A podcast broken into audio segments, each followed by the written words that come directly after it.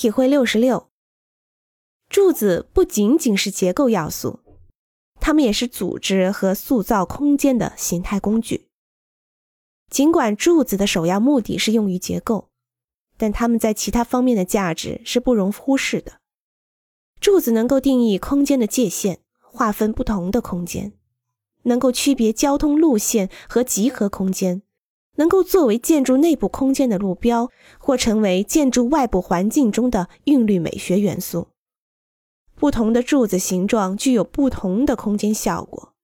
方形的柱子代表着中立，矩形的柱子形成了空间的纹理，或指明了空间的方向，而圆形的柱子则能为空间营造出流动感。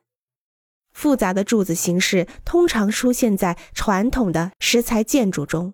目的是要创造出丰富而交错缠绕的空间感。